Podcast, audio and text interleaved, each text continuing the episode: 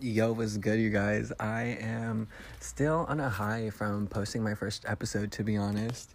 Um, see, the thing with this podcast is I've been, maybe it's the Mercury and Aries for me, but I've been thinking about this for months, months, and months, and months. And I even started recording episodes back in like October. Jeez. Um, and I just never I never got around to finishing it. I never got it. You know, for a while I was putting it off like, oh my gosh, I don't have cover art, blah blah blah. I don't know what to do. By the way, shout out Deja for my cover art. She's the one who did it. She like I didn't even give her any instructions. I told her what I wanted and that I was gonna wait another day because I didn't have anything and she was just like, No, give me a picture, blah blah blah. I'll do it. And she did it and thank God for her because man, I don't think creatively there's any other kind of person that I could do these kinds of things with. Um, she's a Virgo, but she's also a rising Taurus and a moon in Gemini. So the way that our charts link up, it's like that is my soulmate. She is truly one in a million, and I could give a, I will stand to the death for her. Um, but with that being said, all of this has brought up a lot of emotions. And well, currently I'm sitting at my house. Um, I live with my uncle, and I just never really, you know, quarantine is really making me stay home. And I don't do that often. I'm always out and about. I'm always doing something. I always have somewhere to be. Um, so it's really weird to stay just home, especially in this small town because, like, I just, oh, for the last like three years, I've done everything in my power to not be around, you know, not be around here. And now I'm completely forced to be around here. But it's truly a blessing. Like, just sitting out here, everything is so still, you know. I didn't realize how much noise there is in our day to day. And now I'm coming outside and it's like, I barely hear anyone outside anywhere. It's really strange, actually. Um, but it's put me in this place of reflection. And although I am so happy with everything in my life, I really can't help but reflect on the worst times of my life and how even now, even with all this quarantine bullshit, I still feel like this is better than any other time of my life. Um, one one moment of my life that I really want to get into today, right now, is right before I fell off and then started this whole rebuilding of myself. Um, I didn't graduate high school, if you guys didn't know that. I mean, at least right away. I did go back the year after and did adult ed. I did that for a few months until I finished all my credits, and then um, I still have yet to receive my diploma though, because when I finished all the classes and everything, the school told me that I owed like four hundred dollars from like old books and stuff like that, and I just got kicked out of so many different houses, like kind of back to back during this time. So not so many; it was like two. I got kicked out of two places, but still, even then, deciding what to take with you from place to place when you don't know where your next destination is is kind of. Needless to say, I didn't bring everything with me. I don't remember where everything is, yeah? So after I did uh, my adult ed, I just decided to not get my diploma. I figured, fuck it, I've gone this far without it. I already have two jobs that I'm pretty happy with, and I'm only moving up, so I'm just gonna put it off. And I still have yet to receive that, actually. I need to do that as soon as schools are back open, just because, like, fuck, what if schools really do close and then I can't do anything? Well, I mean, I guess if schools do close, then who gives a fuck about what I'm doing? Because I'm probably gonna not be in a school. Like I feel like school's gonna be turning into a luxury again, or just the the number of days that you can attend. I don't know. It, all of this is really. I had a talk with my um, uncle yesterday, and he works for NASA. And I tried to record it actually. I tried to slide my phone underneath and just have the whole conversation playing. But basically, we were talking about coronavirus and him growing up in Nicaragua and the things that he's seen. And my argument yesterday was well, how are people going to claim that this has come from a bat or from a, a bird, you know, or some type of animal? I thought that viruses could only be transmitted through blood or sexually, you know, through a human bodily fluid. So for a virus like this to be airborne, it just it doesn't seem to add up the way that they want to present it. And I was also telling my uncle like, bro, don't you remember that doctor in China in Wuhan when the outbreak first started, he was posting and sending videos out on his social media saying, like, this isn't like the normal flu, this isn't the normal illness.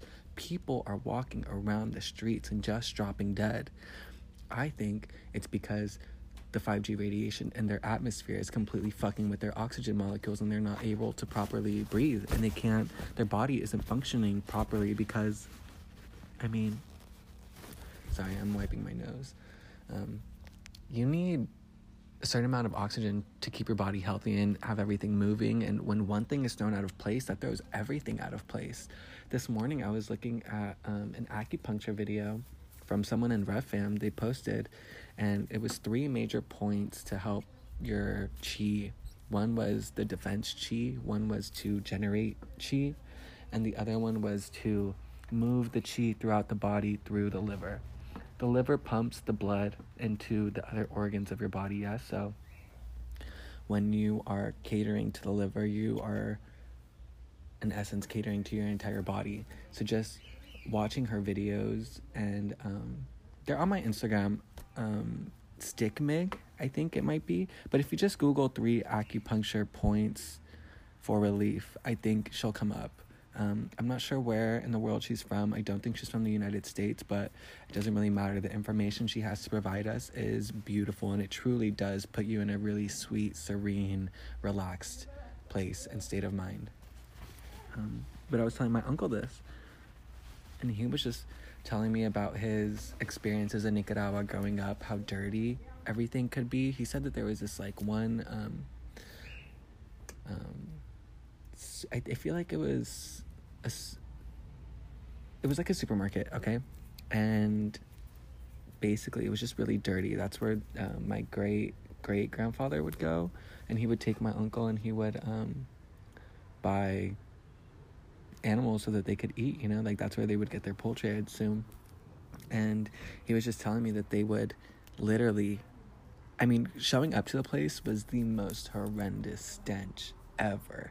He said he never, ever wanted to go back to something like that. Just, oh my gosh, if we think what we smell, if we can think of our worst possible smell, he said, and then multiply that by like five, that's probably the environment that they were in. And oh, that just did not sound good to me, didn't sound pleasant to me. I don't want that. I don't want that for myself. Uh, I got a little bee buzzing by me. You know, fun fact, I've never been stung by a bee. If anything, they land on me and I can I'm able to pet them. Actually, I want a bee tattoo one day truly the sweetest creatures. This this bee is buzzing right by my ear. He's literally like on my face. And there he goes. All right. Oh.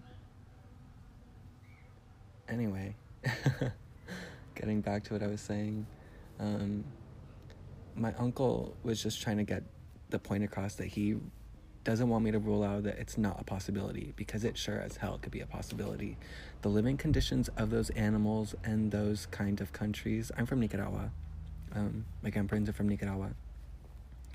And he said that they would have cages and cages and cages of birds stacked on top of one another and just their shit would literally seep from the bottom of the cage to the very very bottom of the lowest cage, you know, and just like, oh my gosh, that's truly a sight that I don't want to see in an environment that I don't want to be around. But he was telling me all of this, and he was really trying to push on me, like, yo, don't discredit what they're saying about this virus because it, it sure as hell could be real. And I get that. I understand that people are dying around the world, but something in me is really telling me that it's not this airborne, whatever the fuck. Um, everything in me actually has been telling me that.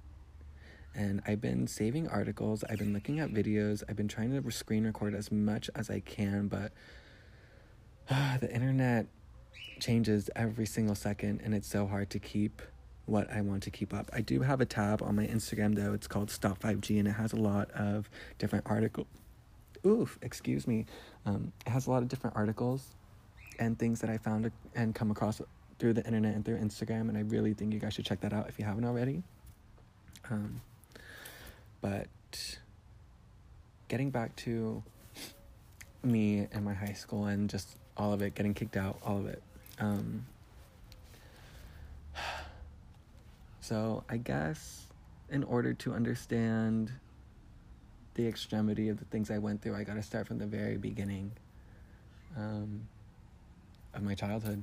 This is gonna be this is gonna be that episode. I'm prepared to cry. To be honest, it has not been easy, and I'm sure it hasn't been easy for a lot of you guys. I hope most of you can resonate with some of the stories that I'm about to tell you because I don't think I've ever spoken to anyone about these things as candidly as I'm about to, and I mean, we all have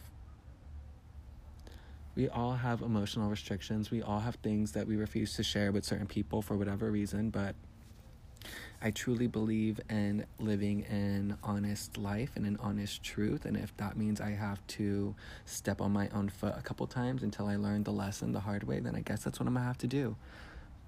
So I got my um, hot lemon apple cider vinegar water with me. So I don't know why that took me so long. I forgot what I was drinking.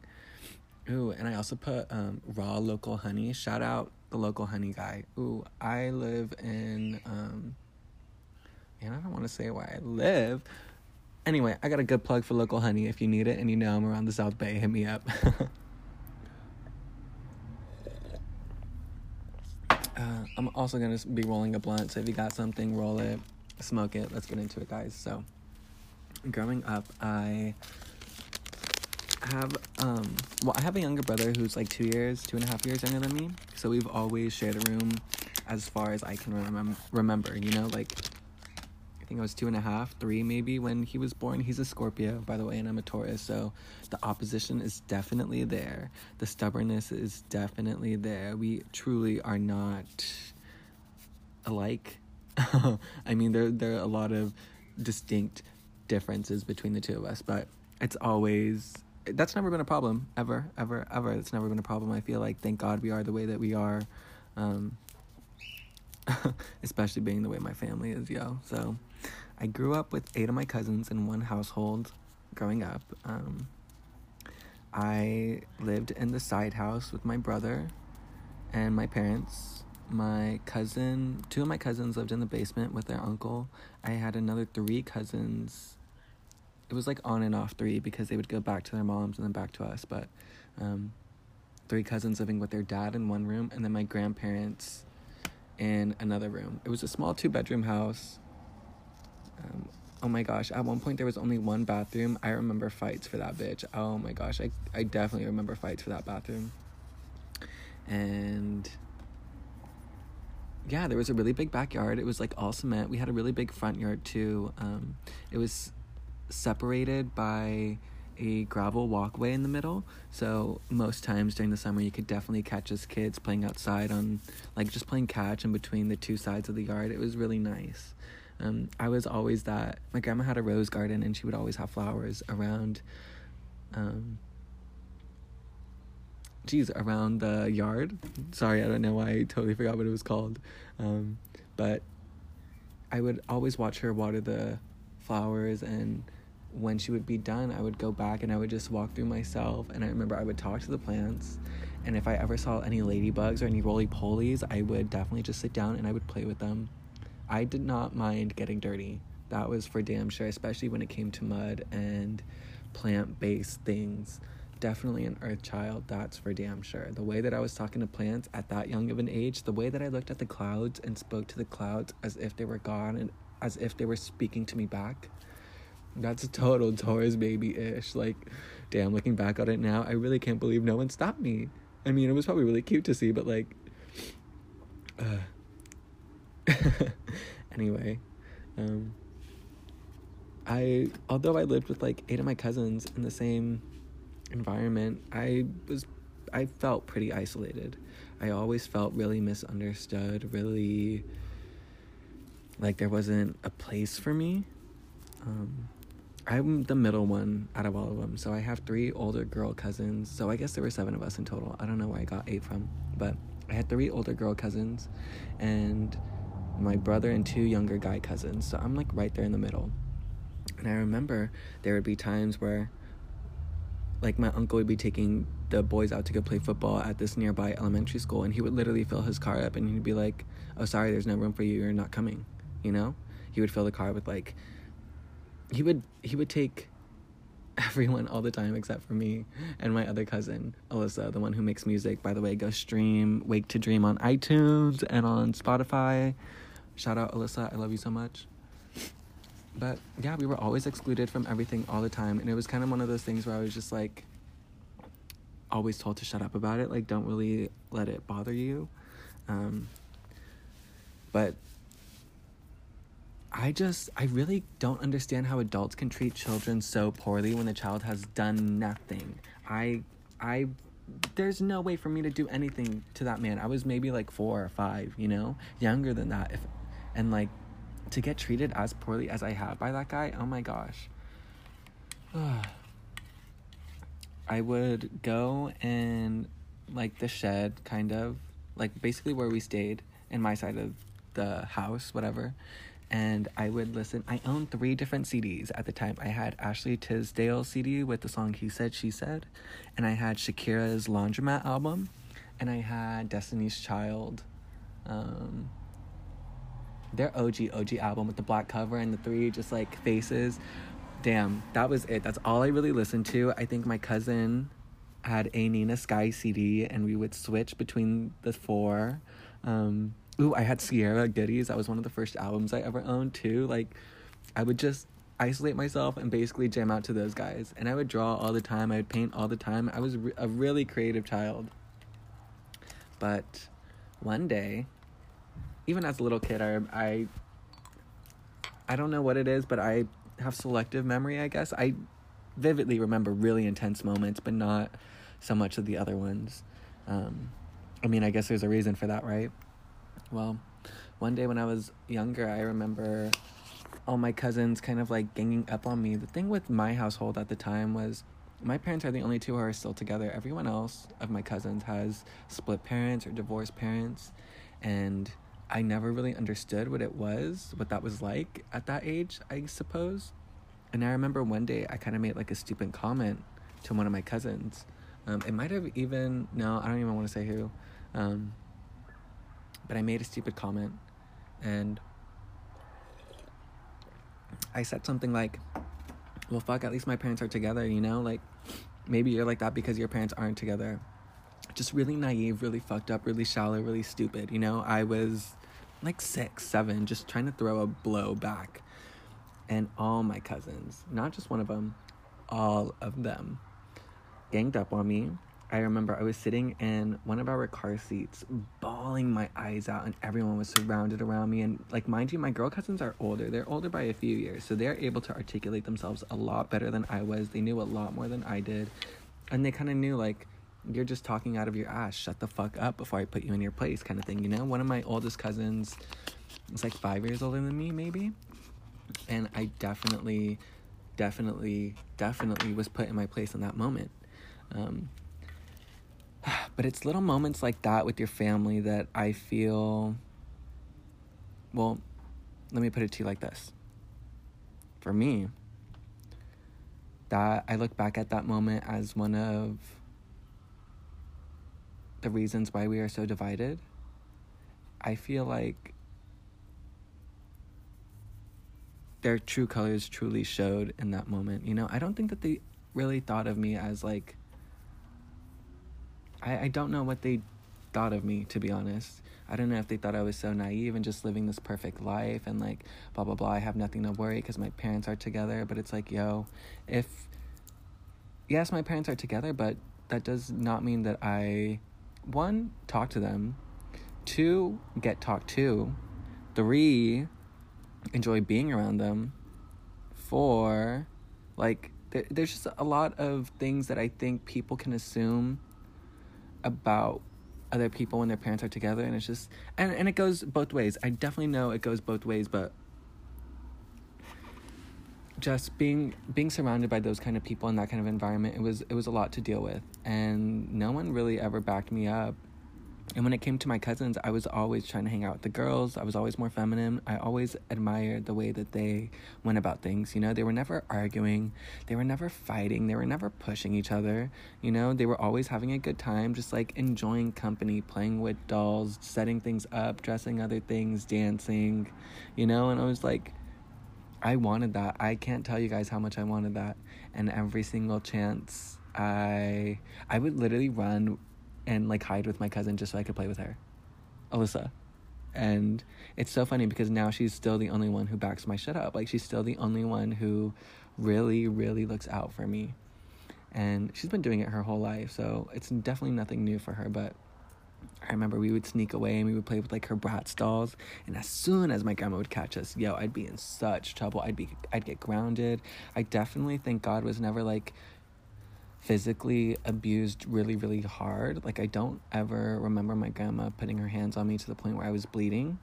You know, thank God for that. But the emotional trauma that came behind having your adult figures tell you no and you can't like what you're liking because it's not right for you. Um, just really fucked me up, even at such a young age. I mean, I've always been this way. I've al- I remember when Fergie's album came out, I would walk around my backyard bumping Glamorous and London Bridge, and I would just go back and forth singing the lyrics at the top of my lungs, and my family would scream out the fucking window. Like my uncle, I remember one time I was singing at the top of my lungs, and my uncle screams out the back window telling me to shut the fuck up. And it's my uncle that um, I was telling you about earlier, the one who never took me to the fucking park, never included me in any of the guide things, just like always excluded me even at a young age. so funny. I, I talking about it now makes me realize like truly nothing has changed. This asshole has been an asshole my entire fucking life and he's never gonna fucking snap out of it. Ugh. So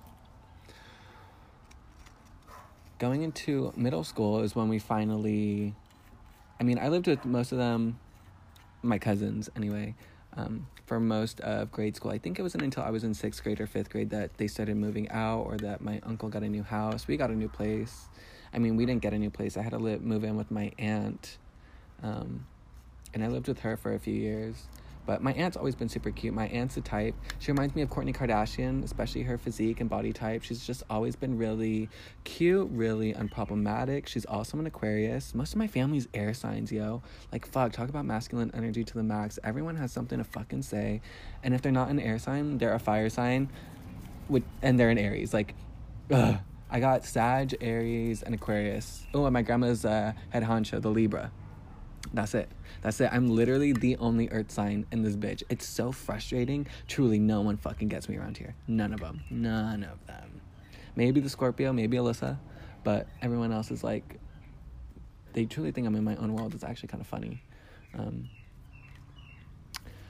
but when I was in middle school, that's when I really started to branch out and become my own person, you know, without any of these rules, without any of like my family telling me to stop. And that's when I started band. I mean, I started band in fourth grade, but when I went into middle school, that's when I really went like full on into band mode, and I was in drumline, um, marching band. That's how I started. I started with tenor sax. I mean alto sax, and then when I got into jazz band, I started playing tenor, and then I started playing guitar, and then I started playing guitar in the jazz band, and then I joined the drum line. And I started with bass drums just because, like, yo, that's the easiest, to be honest. I never really got my drumming down. I started learning how to play the drums in fourth grade, but then um, I broke my wrist that same year, so just alto sax was the easiest for me to continue, so I stuck with that. But man, when I was in the band thing and I really wanted that and I was passionate about it, you guys, I was so into it. Anything that I've ever done with my life, I give my 110%, and I'm very like competitive in that way. Like I want I don't know if it's the lack of recognition that I got from my personal family that makes me seek other outside activities and makes me want to excel at them to get some type of recognition, some type of good job. But man, if if you gave me a task to do while I was in middle school, I damn sure did anything in my power to do it the complete best, you know? And so for middle school. I think my sixth grade year, I even got into travel band the first time. That was like a milestone moment for me. How many of you guys remember that? Like auditioning for, um, oh, it was CCS. What is that? Central Coast Scholastic. I don't even want to try to guess, but um, CCS honor band. That's what I got into, and I did it for the three years that I was in middle school. Um, Oh no, let me restart. I didn't get in my sixth grade year. My sixth grade year was fucking horrendous, you guys. It was probably the worst, worst, worst thing ever. I think I might have been the only sixth grader to try to audition. But the next year when it came, I was like, yo, I'm ready for this bitch. Like, I'm not gonna fucking fail. Like, there's no way. And I got third chair. I actually got third chair both years that I did it out of five. So, I mean, I tried. I tried so hard to just be the best and by eighth grade, I was drum major and I was um, first chair. I was always first chair, first chair in jazz too. I had my solos. I've always loved being center of attention, kind of, um, especially for my creative endeavors. Um, after eighth grade, though, I still lived with my aunt for most of middle school, but transitioning into high school, I had to move in with my uncle, the uncle that um, I was telling you has always hated me since I feel like I've been born. he he has a lot of fucking problems of his own. He has his own personal family problems with his different baby mamas, whatever. He's not a good person. The karma really does go for him. Karma really does fuck his life up. And it's so amusing to watch, to be honest. I'm never going to be one to be like sitting on the sidelines just watching someone live a miserable life. You know, like I don't, I have better things to do with my life. Um, but with this fool, anytime I get a chance to see and the thing is, I don't have to go out of my way to watch him fuck up or watch Karma get him. Karma loves me so much that Karma puts him around me just so that I can watch and just so I can laugh and get a smirk out of it, and then I continue with my life. but I had to move in with this fool. And man, he's when I say he's always hated me, he's always hated me. By the time I started living with him, I was already in color guard. So, you know, I had my rifle and I had my saber and I had my flags with me and um, sorry, I'm sealing the blunt now. That might have sounded really gross. Um, I feel like I gotta be like aware of what this mic picks up on, you know. But when I moved in with him, I was already in color guard, so I was already started dancing, and I had stopped playing my instrument as much. Um, also, right before high school, I was doing wrestling for like two years, two three years. Um, I was never really that good at it though. I think it was just something that I stuck with just so people would get off my back. You know, the whole gay thing. I mean, I didn't come to terms with my sexuality until like a few months ago. And even a few months ago, I told myself like I'd be down to be with a girl. I don't think that um, human anatomy would stop me from being with anyone. Sexually, I have yet to be with a girl though. I mean, one on one. I've done Oh well. Oh my gosh, I cannot believe I'm saying this. Fuck. I've had like threesome moments, foursome moments, and oh my gosh. Nope, that's not where we're taking this conversation. But yeah, um, so I wrestled just to kind of get people off my back. And then when I finally started doing dance full time, no one around me was supportive. My family literally grounded me from going to dance rehearsals because they told me that they didn't want people thinking that I was gay. Um, also, last night I found out that my family's Republican. LOL, LOL, LOL. I never knew that, you guys. Ever. Ever. And you want to know how I found out? I told my uncle, I was like, you know, as much as people hate Donald Trump, I truly do think he's saving us. I feel like if Clinton were in office or if it were anyone else, we'd be at war. We'd be at a different kind of war, and the people who need to come down would still be up. And that's when he started agreeing with me, and then he started um, getting into his political bag and telling me about him. And I was like, oh shit, this is really how y'all think? Like, I truly was like, like, come on, don't you got, don't y'all got any love for me? Like, hello, but thing about Republicans is they'll never fucking lie to you. Yes, they could be assholes. Sure, they could say some fucked up shit, but if all you're gonna do is fuck with my feelings, but I know what you're doing behind the scenes, I mean, I give you that much. Um, you know, Donald Trump, yes, he said some fucked up things about women and about gays, and no, I don't completely agree with everything he says, but I don't think he was tied to Epstein. I don't think he's been raping people. I don't think he's been using adrenochrome. I don't think that he's him as a person. Yes, the things that have come out of his mouth have been fucked up. Donald Trump's also a Gemini, though and something in me is just screaming that Geminis are going to save us. We have, you know, Venus is going to enter Gemini very, very soon. My natal Venus is in Gemini and bitched. I feel, and it's on my ascendant. I have Venus on my ascendant, Venus conjunct my ascendant. So I love beauty. I love the beauty in everything, the beauty in myself. I love being able to physically show you beauty. I love being able to epitomize beauty. I think that's why I love makeup so much and just glamorization of everything so much. But when we have this transit going on for the world, Gemini's an air sign, yes, but they're also mutable air really transformative air, go with the flow kind of love. And I was reading this one book and it said something along the lines of like Venus and Gemini are known to be the bisexual kind of placement. And I definitely see that. I definitely see the masculine side of myself and the feminine side of myself. And I love that I'm able to combine the two. I think um, that's part of I mean, if I'm being honest, that's one of my favorite things about myself is the duality of everything. I I, I love that so much, and I feel like this transit's gonna save us. I feel like this transit's gonna be a glimpse at the other side.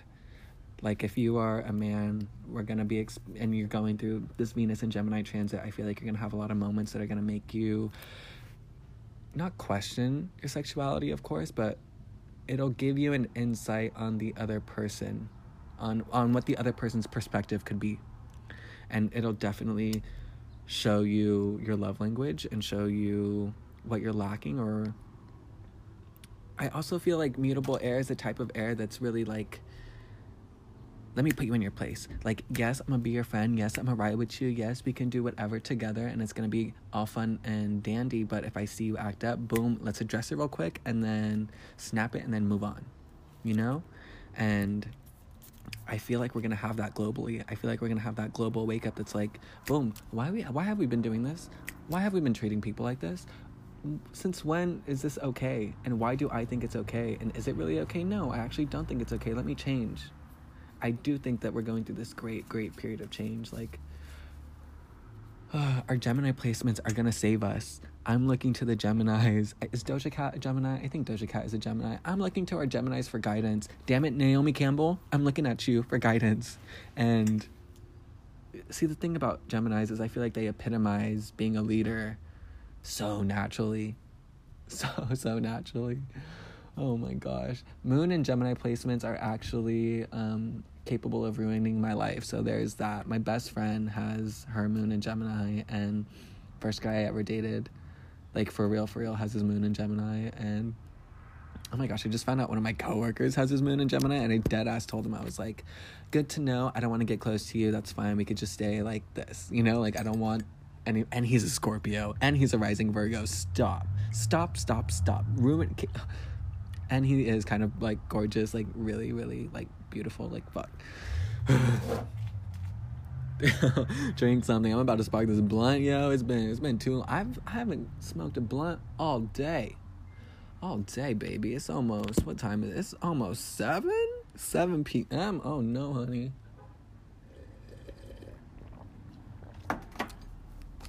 So getting back to the timeline of everything. Um, when I moved in with my uncle, the one who hated me, I was still closeted. Like I still was not out to my parents. Um, never had a boyfriend over. Never had a guy over. Nonetheless, um, I just I don't openly talk about my relationship or my sexuality or my um, my life really to anyone. No one in my family kind of asked. No one ever gave me a space to ask questions or to um, just talk about myself. I was never really, you know, in high school, one thing that I always wanted was to come home and someone ask me how my day was. And I don't think it ever happened. Granted, my mom worked a lot and I was in a lot of clubs. So I did everything in my power to not be home, but that was one thing that I really did always want was just I don't know. I don't know what it is. Why are we like that as people? Why do we need that? Why do we need that human recognition of emotion? It doesn't make any sense. It's not benefiting me. Whatever comes out of your mouth isn't going to change what I do tomorrow, and if it does, that's shame on me. I smoke something. Now y'all really gotta smoke something. I ain't smoking this alone. Also, my whole family's home and they don't fucking fucks with the marijuana. I cannot believe I'm potting like this, saying all this shit, and smoking a blunt. Yo, this is a historic moment. I'm just so glad you guys are all here to join me. So, oof. When the blunt hits back. Going into high school, I mean, I, I definitely knew I liked guys, but I didn't know how to come out. Um, my friends know. My friends knew. I mean, you take one look at me. It's not that hard. Really, it's not that hard to tell. And that doesn't go for everyone. I'm just saying for me specifically. The way I carry myself, the way I move in this life, it's just very. I could give a fuck about your masculinity and how masculine you want me to be. I'm gonna do whatever the fuck I want. So, now now we're getting into it into it. My freshman year was good. I was in band. I started color guard. Um, was doing as many clubs as possible. I felt physically good. My sophomore year, things were kind of different. Um, was that 2016? It might have been 2015. Mm. 2015 was all right. Beginning of my sophomore year was all right. I was dancing a lot more. I had just started hip hop dancing like on multiple teams. You know what the cutest moment of like my high school dance career was? I was dancing with this dance team called Velocity, the first winter uh, dance concert. And after the performance, these two girls came up to me, and one of them was super short, the other one was like really tall. Not really tall, but taller than the other one. And both just like really petite girls, you know? And they both looked at me and they were just like, oh my gosh, you killed it tonight. You were beautiful. You were amazing. Like, we have to have you on our team next semester. And they were the president of the all girl dance team. And I was like, oh my gosh, like, stop. I want that. I, I want I wanted to be on their team before they even approached me. Like, I saw them rehearse one day and I was like, stop, all girls, get me in that. Like, just, it's a different vibe. The soundtrack, the costumes, all of it. It's, it's a different vibe. And I wanted to be in that. So when they came up to me and told me, I was so shook but so thankful. That moment truly changed my life forever. That those girls became some of my best friends. One of them, the president, I mean, they were both the presidents, um, but one of them was Ginger, and she's Sailor Woman on Instagram, you guys. That woman is sent from heaven. I can't tell you the amount of times I've been in true trouble and just knowing that she saved me so many times. Let me just say that. She has saved me. Whether she's known it or not, she has saved me so many times in this life. And I am so thankful for her. Like, my friendship with her, she's an Aries. And she's like the best of the best of the Aries, man. Like, I think she's an early April baby. And when we get together, you guys, oh my gosh, in high school, at one point she had violet hair, so I would call her Violeta. You know, she was my Violeta, and she would call me Violeto. And together we were the Violets. And when we would go out and when we would party and when we would dance and stuff, we'd be like, yeah, we'd be pre gaming in like her car or her sister's car. Oh my gosh, I'm flashing back to so many fun memories right now, but we would be pre gaming to like the weekend in her sister's car. And just dancing, twerking literally in the seat, passing the bottle, screaming, go off, baby, you know, just all of the vibes. I think she was one of the first people that I really just started like letting loose with.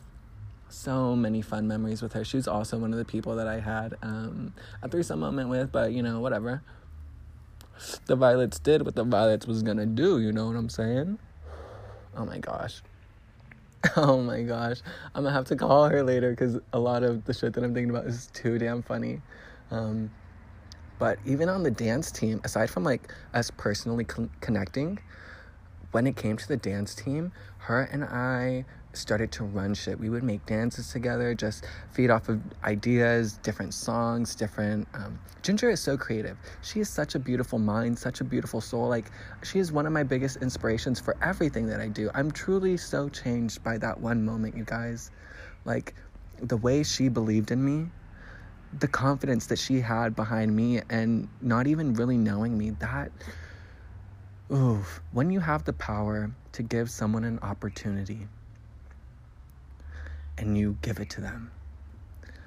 The amount of good vibes that you get back, you guys, is overwhelming.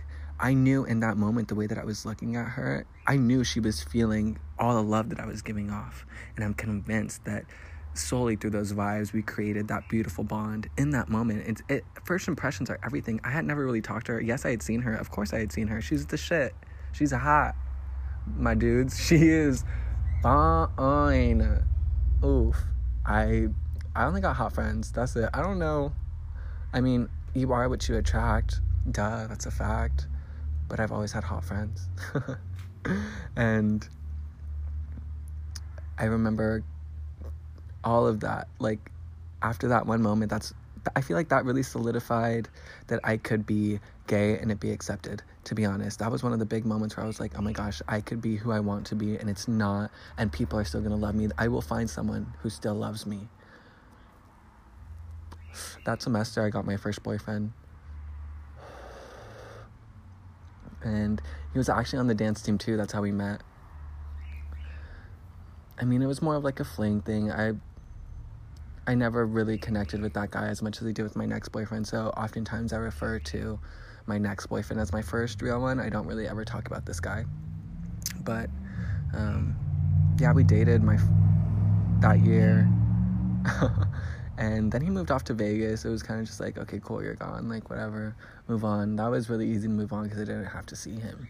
Um, then came all the hard stuff. I don't know. Maybe it's the 12th house sun part of me, but I like to do things in secret a lot.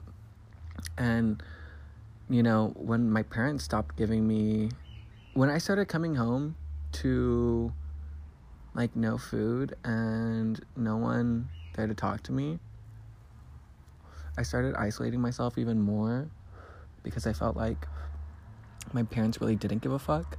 I would come home and my dad would be playing video games on the computer. This is a big problem that I have with my dad actually, is the amount of times that he wastes his fucking life on fucking video games, bro. And yo, hear me out, hear me out. I'm not hating on the gamers. Y'all got passions, y'all love what you do. I feel it. One of my cousins is like a professional gamer, I think, and he kills it. Make your money, do your thing. But the minute you start putting off your fucking priorities. And yes, I'm your child. I am a priority. I don't know what the fuck you think you're doing, but you need to be paying attention to me and what I'm doing and what I want to do. Yo. my dad. My dad's an army veteran. And his family hasn't treated him the best. My dad's side of the family truly has not treated him the best. His mom died of breast cancer when he was 21. Um, his mom's name was Carmen and my name's Cameron, and that's why I spell my name the way I do because I'm named after my grandmother. And, you know, when I was younger, I would dream of my grandmother. I would dream that I was talking to my grandmother, and I would tell my mom these dreams. And I know this because one day we were at my great grandma's house, uh, Quintero Ranch, and I'm sitting on the couch next to my great grandma when she was still alive. And I was telling her a story about the girl on the wall, the girl who's sitting right across from us. You know, I was telling her the conversation we had the night before. I was like four or five. And my grandma's looking at me and she's looking at my mom like, is he talking about Carmen? And my mom's like, looking at me and she's like, sobbing. She's like, Mijo, like, who did you see in your dream? What are you talking about? And I, I was pointing up at the painting to Grandma Carmen. Like, I talk to her all the time. And when my mom told me this, this was a few years ago. But what fucks me up is in my own memory, I remember I would commute a lot. So, I mean, for like two years, I lived in Turlock. And my parents would meet in Santa Nella, like they would meet my grandparents in Santa Nella, and then I'd go back to my grandparents' house here in South Bay. And, oof, through those hills on that drive, you guys, I would look at every cloud and I would just sit there and talk to my grandma. I would, I considered my grandma the clouds, and she was my God for many, many years. And every now and then I, I look at the clouds and I just feel so overwhelmed. Not scared, overwhelmed, but like I'm protected, overwhelmed. I can't tell you guys the kind of stupid situations I've put myself through, especially being intoxicated, especially being under the influence. And there's no other way to explain how I'm still here other than through my angels. Quick story one time I was driving, I was smoking a blunt. It was like maybe blunt number three, and I was coming home. Um, I was really upset, like really just angry, shaking. Um, some someone had said something stupid to me. I don't know. My personality is much much different now than it was a few years ago. I'm much stronger now, but a few years ago, I don't think I could take everything um, the way that I do now. Like all the all the bad comments, all the negative comments. Um, and I was smoking this blunt, driving down 101, and I was in the far left lane trying to speed through traffic, you know. And this was when I was driving the 91 Ford work truck. I, oh my gosh, I was speeding. I was maybe going like 85 on the left lane, 85 pushing 90. And there was this, I was trying to hit the gap. You know, you know, like when you're in traffic and you could steadily see like where the gap's gonna open up. Well, I saw the gap kind of closing and I was like, nah, nah, I could fucking make it. But I was just, I don't know. I was stupid. I forgot I had the bed of a truck, you know? Like, motherfucker was long as compared to the smaller cars that I'm used to driving. So I go and I go to merge on to the lane next to me, you know, take the gap. And I lost control of the steering wheel, and my car literally swerved to the far right lane. It was a three lane highway, far right lane. I leveled out back in the middle then my car was tipping like i was going back and forth from the third lane to the second lane third lane to second lane and my car was tipping on its fucking like sides of the wheels bro it wasn't even like both wheels were not on the fucking floor like i was like the way that I was able to see the moving ground from my window, there's no fucking way that I should have just stopped the way that I stopped. I literally remember tilting one way, tilting the other, being so fucking scared, dropping the blunt on myself, and then my car just like snaps down, like forces itself back down, and then I'm cruising at 83. Just cruising at 80. And I had to take the next exit. I was so, I have never been so scared, so just like what the fuck did I just do to myself? Why did I do that? Why am I why am I smoking and driving, you know? Like what in the fuck, Cameron? I sat on the side of the highway for like three minutes, just bawling my eyes out. So scared. And immediately started praying. And there's, I, I truly, truly cannot say that if I, no, it was my angels. There's no other explanation, you guys. That was one of the most craziest moments. And I don't tell a lot of people about that because it's like, how do I justify my actions? There is no justification behind what I was doing. I was re- driving recklessly while fucking high, you know? Oh my gosh.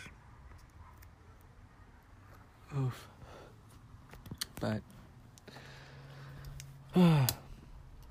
getting back to my dad, I gotta respect this blunt. Um, I remember I would come home and just like my dad would be more concerned with the fucking video games than with me and that really put me in a negative headspace. I think when you're a parent, you really gotta reiterate to your child that you are there for them. You are their best friend. You are there to help. And you know what fucks me up? My mom always told me she's not made to be my best friend. And I'm just like, look, yo, I'm not here to talk to some fucking teacher. You're my mom. Why can't you be my best friend? I want you to be my best friend.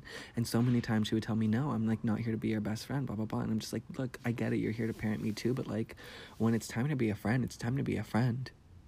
Your shoulder is no good to cry on if there's fucking metal armor all over it. I don't want that. That's not comfortable.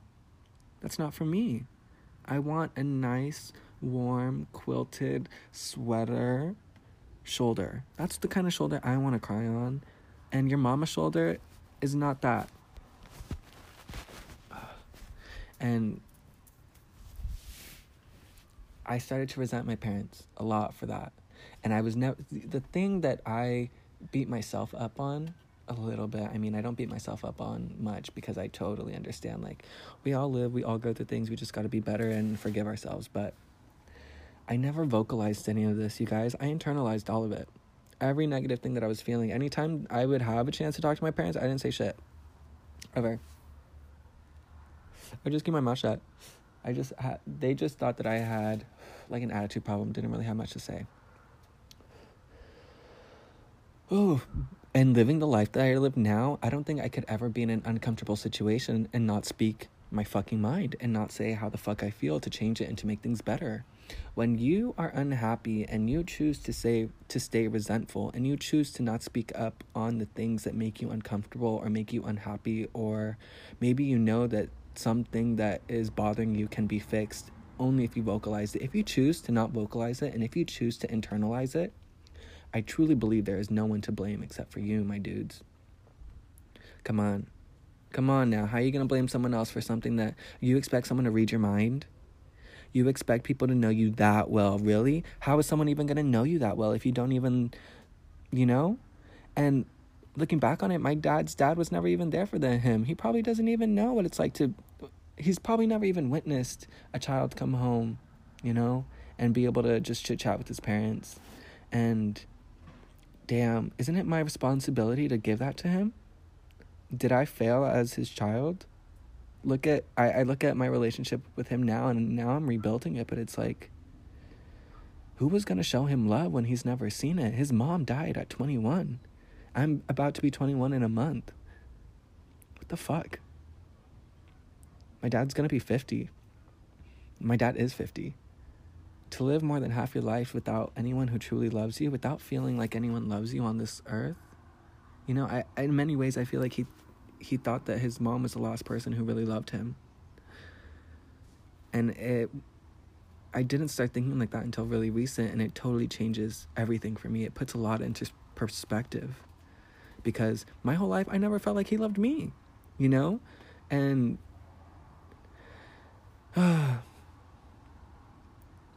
I feel like as children, we need to, if our parents are not emotionally there for us the way that we think they should be, we need to start looking into why. And maybe we were put on this earth to help heal them before they can heal us. And we are in this together you know? No one is like your family. Think no one else is like your parents. Those are the only two people who brought you on this planet out of love you know? I just and the thing is i have yet to tell my dad some of these things can you believe that here i am fucking sitting behind this phone preaching and i I mean, he knows I have reconciled with him. I have told him. I went a whole year and a half without, while I was in high school, without talking to him, without getting any money from him, any rides from him. I am really big on supporting myself. When I cut my dad off is when I first was when I got my first job. That was my junior year. Um, I just had to. For so long, I, I felt like he just really wasn't paying attention. And aside from internalizing it, when I did blow up, I blew up really big. And I blew up so big that I told him, like, fuck you, I don't need anything from you. You're actually really fucking pathetic. Look at the way you live your fucking life and look at the way I live my life. I'm gonna be better off without you. I actually never really needed you. Thanks for just reminding me. So no, take your fucking money. No, I'll walk my fucking ass to school and home from wherever the fuck I am. I don't need you. I'll make it work. And I did. I got my own job. I didn't really ask him for anything for over a year and a half. And even now, I don't get money from my parents. I support myself. But it's like, I had to go back and I had to tell him, like, yo, I'm sorry. I want to open this communication between us because truly you are one in a million. Not even one in a million. You are the only one. You know? The bonds that we have with our parents, although they may not be perfect, I think they are workable And if you're in one of those situations where it's really just so fucked up that it's not workable, and I mean, thank God I still, I, I feel so fortunate and so blessed, don't get me wrong, that my parents are still together and I live the life that I live. But when holding resentment for your parents is stopping you from living your fullest life, that's when you gotta flip the book, flip the page in the book, start a new chapter, and say, I forgive you, it's okay, you know? Moving forward, there is an open line from love for me, and if you choose to respond at the other end, beautiful, I will be here. And I think that's a really after I did that in my own personal life, I have received nothing but be- beauty and I have received nothing but intelligence and and guidance from God, truly. Um, so that's my dad. Going back to my uncle. One day, while I was ignoring my dad, um, I was a senior um, I walked home from a dance practice. For whatever reason, I was supposed to have practice during that time, but it got canceled. And I had a practice later on, so I was just going home to change real quick. And when I went home, my uncle was home and he starts just fucking going off on me. He says that one of his neighbors has a camera outside of their house and he was claiming that I had a ton of people over in the house. I was partying, blah, blah, blah. We were in and out, getting things, whatever. And I was just like, you're fucking delusional. I had people over here yesterday who were waiting in front of the house while I changed because I don't bring people into our home. You know, like, what the fuck? I'm never even home. For you to accuse me of doing some stupid shit like that, like partying inside your fucking house while you're gone, you're a fucking fool, my dude. And I have no problem telling you to your fucking face right now that you're a fucking fool and you're fucking pathetic, honestly. So, just yelling at me, not listening to a single thing I have to say. I honestly think that he had been waiting for this moment, just waiting for something to just pop off on me. Like, this guy lives the most miserable fucking life. I would hate to be him, truly. He's. I have yet to meet someone as ugly as him. Internally, externally, all of the above. So, I get home and he's yelling at me in the hallway and I'm just like trying to get a word in. Like, I really can't even breathe. He's like really bombarding me. He's just going off and off, screaming at the top of his lungs. And this motherfucker's an Aries, ruled by Mars, bro. He's yelling. And he's he's kind of a bigger guy. He he has some force behind his voice. And he gets me to the fucking corner of the hallway calls me a fucking faggot, tells me to get the fuck out of his house, and I have less than a day to get the fuck out because he doesn't want me any- there anymore. Fucking faggot, get the fuck out of my fucking house. And I stood there.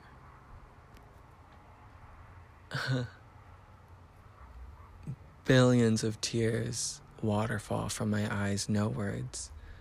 I ran into my room. I had a whole wall of all of my awards that I've ever won, um, all my medals from band, from dance, from color guard, school site council, all the school clubs, fashion club, rally club, our agenda for the month, all my ASB things up there. Ooh, I had a banner with my name, all the signs that my friends would paint for me for football games. I had a whole panoramic picture from my high school marching band years, like all of them consecutive back to back. I had like single notes from my friends. It was just so cute. The wall was so filled. I was a senior. And I grabbed a box and I threw everything in the fucking box, ripping whatever wasn't easily coming off the wall to this day, I don't know where any of those things are. I don't know where any of my pictures are, my medals, medallions, my plaques. None of it. And that was my entire academic career. I was always AP classes. I always strived to be. I mean, I'm the firstborn from my brothers. I was there was certain level of perfection expected from me. And if I didn't reach it, I was definitely re- reminded. And after that moment, I mean, I was already struggling my senior year. Like, I'd been going through that breakup, and that was really hard on me just because of how my home life was. I had um, tried to commit suicide to a few, like a month prior, maybe two months prior. So I was just in a really dark place. And I was an alcoholic, I was drinking a lot. And I understand, like, maybe I was being. Oh, you know what? This is so funny. I think what really ticked him off is he. Damn, hello. I didn't realize we reached an hour. I've really been fucking just talking my ass off out here. Um, I don't know where it cut me off exactly, so I'm gonna just start with my uncle calling me a fucking faggot and telling me to get the fuck out of his house. How about we start there? So,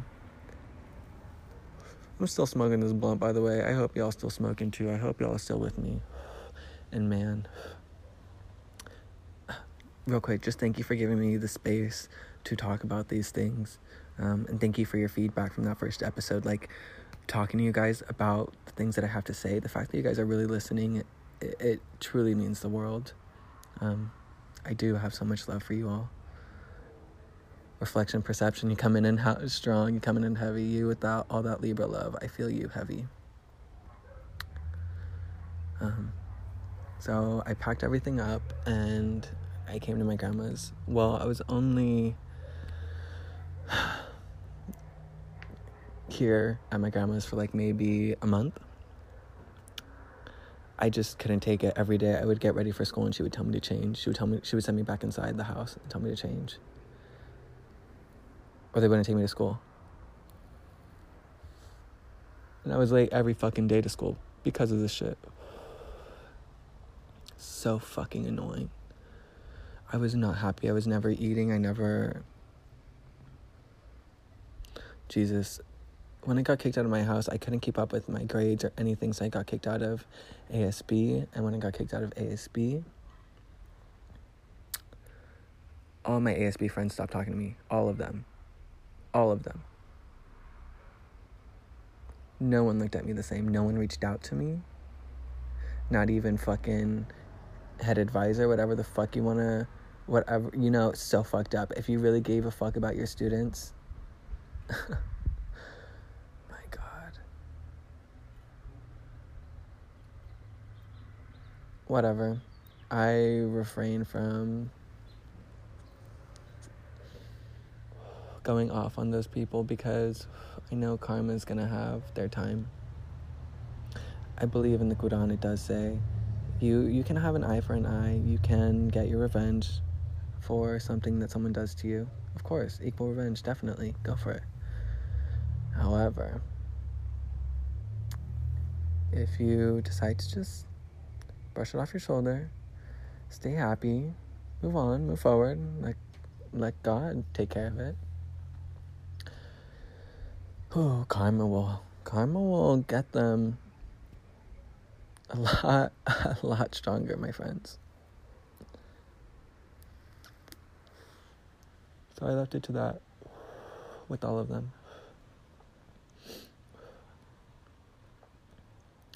And I felt so low, so, so, so low. I told myself I wasn't going to try to commit suicide again, but damn, really? Y'all just gonna, like, I get it. You, you can't help me academically, but you couldn't even lend your ear. You couldn't even give me your adult guidance. You know what I mean? I'm screaming for help and like no one no one is listening. Thank God for my high school advisor though. Through all of this, my counselor, Miss Martinez, God bless her fucking soul. Geez, she really, she really pushed for me to try everything, even towards the end, got me ready for summer school, you know? Like, that woman really never gave up on me. And it, while I was going through all of this, she truly was, aside from her and Miss Cotter, those are the two. And, um, oh my gosh, white lady, she worked in the office, short haircut. Damn. I feel like she always wore suits. Damn. I wish I could remember her name, but she always believed in me too. Um, but I would be a mess in the office, you guys. I was a walking wreck at school, literally always in fucking tears. Like, I hated my life so much senior year, so fucking much. Just everything. I couldn't even, I couldn't even front anymore. I was drowning in homework. I was drowning in social. Like, like I was trying to make something for myself, and I really wanted a lot of big moments. I was on homecoming court and that moment was like everything to me although I didn't win that's all I wanted I just I had always always always just wanted that one like car ride through the town and to dress up and to be acknowledged and be like yes you're you're doing something with yourself and you're gorgeous at it. Like you're doing it. That moment was everything for me. And so when I really lost in my senior year like fuck it took such a toll on on every aspect of my life. Then I just, you know, after you get told to change what you're wearing every fucking day for like a month, you get really fucking sick and tired of even just trying to go to school. So I just stopped, you know, and really got. I had this quote, best friend, unquote, um, at the time. And she really got me into drugs. She really got me into smoking. She really introduced a lot of, she introduced whippets into my life. She introduced uh, dabs. We would smoke a lot. Smoke a lot of wax. Oof.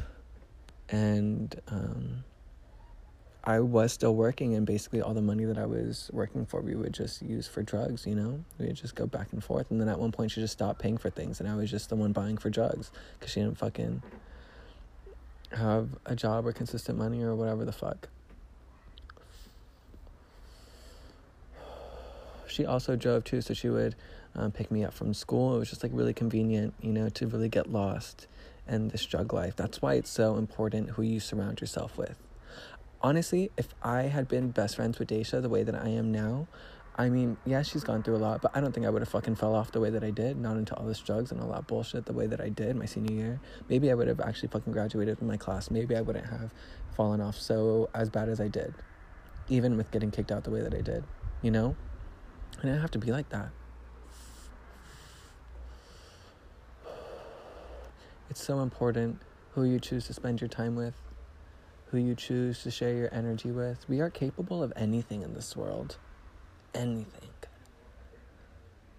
You can do whatever you want in this life, and the only person that is stopping you is you. And yes, we hear it enough, but how many of us are truly implementing this in our lives? Because I'm sure at that age I heard it a ton of fucking times.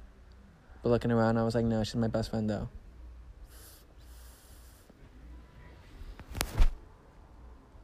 But like, no. Like, your best friend wouldn't fucking do that to you, sweetie. No, they would not. Not with my academic career. I really could have been that bitch that year. And I mean, definitely made up for it afterwards. You know, like I love the way that I'm rebuilding myself. And I definitely do think I needed all of those um, bumps in the road to make me who I am, push me faster to this point. But I can't help but realize all the wrong turns I took when I say the story out loud. It truly could have been prevented had I been smarter on my own, had I had more mental strength and the capacity to speak my mind and speak my truth and tell people how I truly felt. I'm a moon Libra in the fifth house, the house of Leo, by the way. Oh, if you don't know your houses, it starts with Aries. Aries is the first house. That's happy Aries season, by the way. That's why the astrological year starts with Aries because, or maybe that's why the first house is with Aries because that's the beginning of the astrological year. That makes better sense. Thank you. So you have Aries, then Taurus, then Gemini, then Cancer, then Leo, then Virgo, Libra, Scorpio, Sag, Cap, Aquarius and 12th house being Pisces.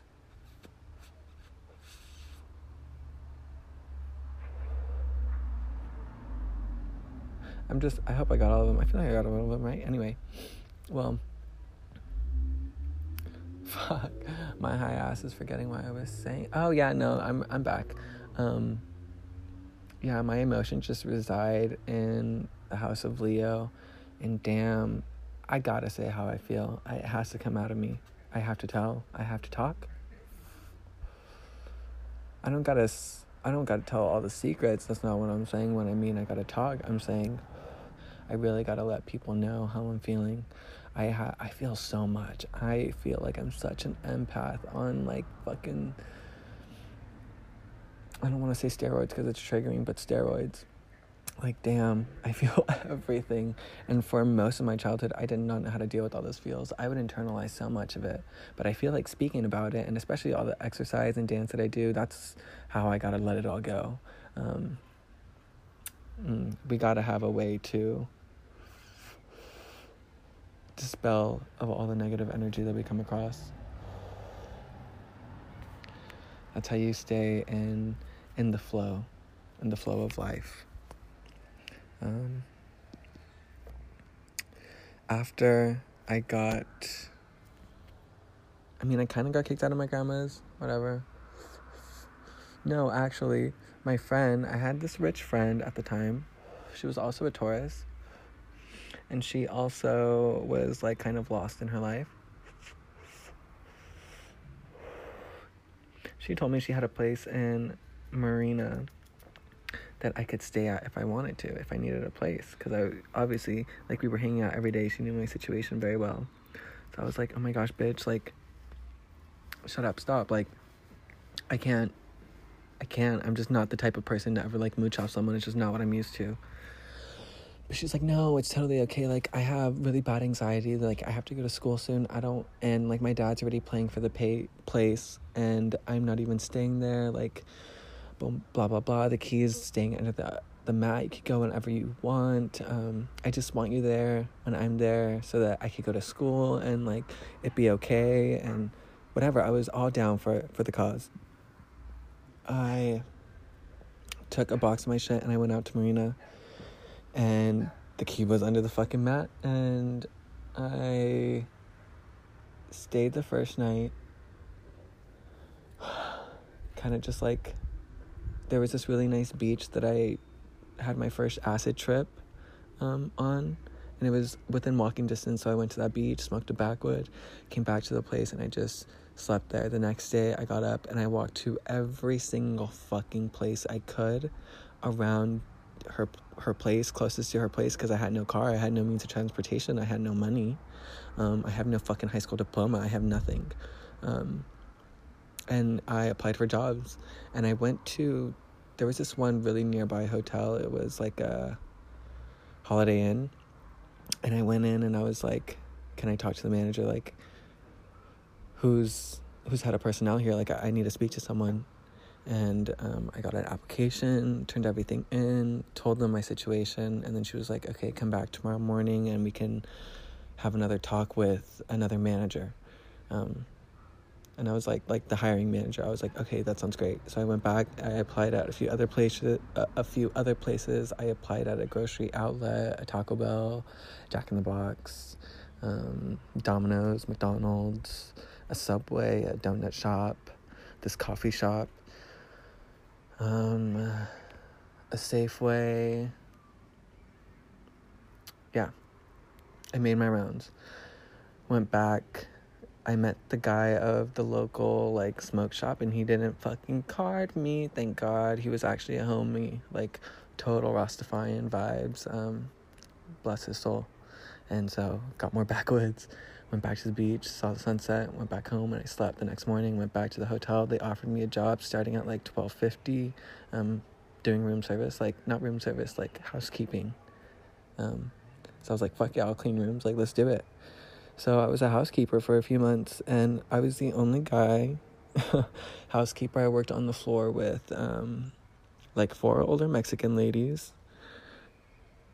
One was Estrella, fucking crazy ass, dead ass. She's a hella funny. I hope one day she hears this because she knows damn well she she's the loudest of all of them. She definitely got something to say. She's de- she was probably a, a fire sign for real.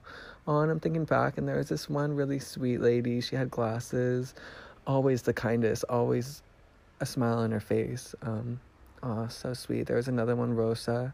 She didn't really ever talk. Um, I think she had like uh, dental problems though. So like what I was then there was a meth dealer that I worked with. Sometimes she would even stay in one of the fucking rooms on the bottom floor if they weren't occupied. She was literally fucking cooked.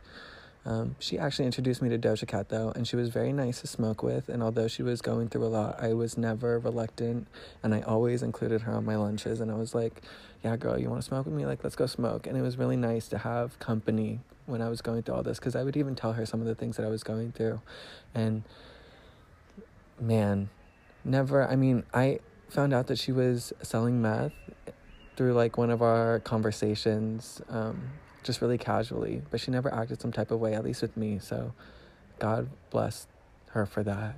You know, I hope she's doing okay right now. But yeah, she introduced me to Doja Cat. I was like, ooh, okay, like let's get into it. So, I would spend a lot of my lunches with her, and that was basically my life um, for a while saved as much money as I could.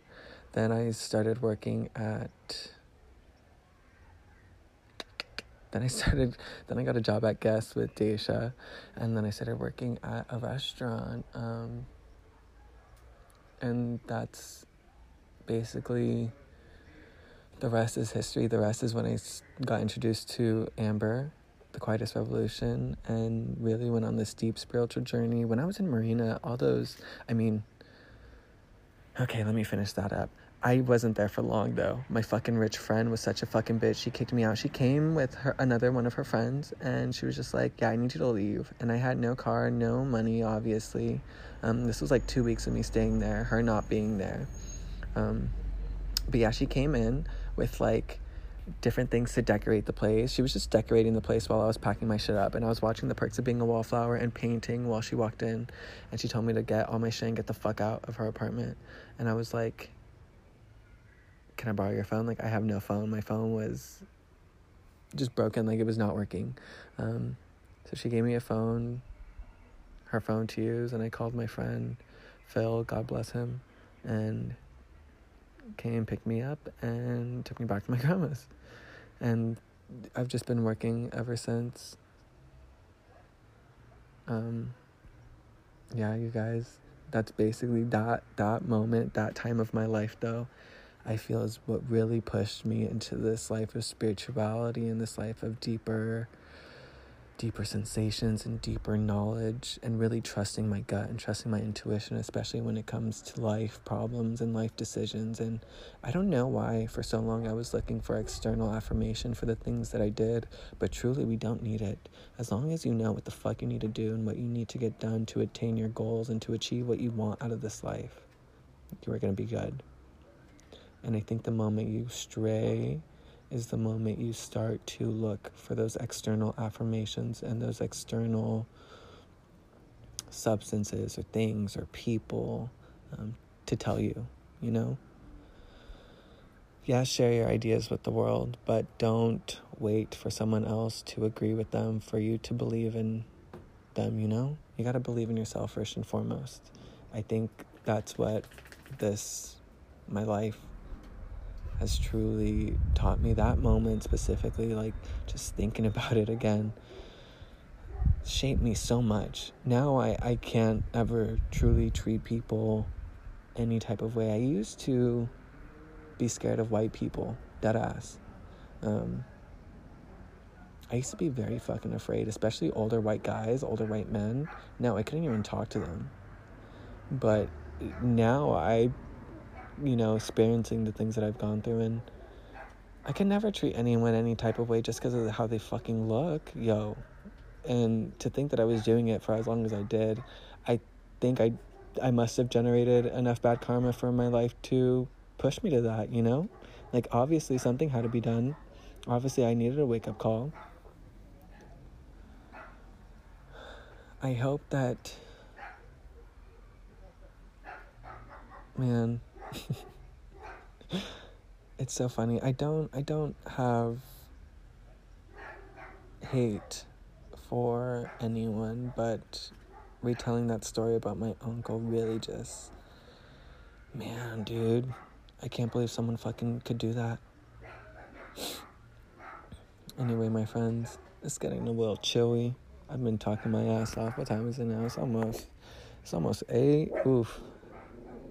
The dogs be talking too now. They've been quiet the whole time I've been at home. Now they got something to say. All right. As the sun sets on today, the sun is setting on this episode. I appreciate all of you for the love and support always. The kind words, the kind messages, the positivity that we've been sharing. It's it's all that I could ask for in the times that we're going through like this right now with this fucking quarantine and everyone's emotions up in the air. Everyone feels like that dog right now. Everyone feels like these dogs. Everyone's barking. That's everyone. People can't talk no more, so the dogs gotta bark and talk it out. All right, I gotta go, you guys. I love you all so much. Stay safe, stay informed, and do everything with love. Please take care. I will see you soon. Bye bye.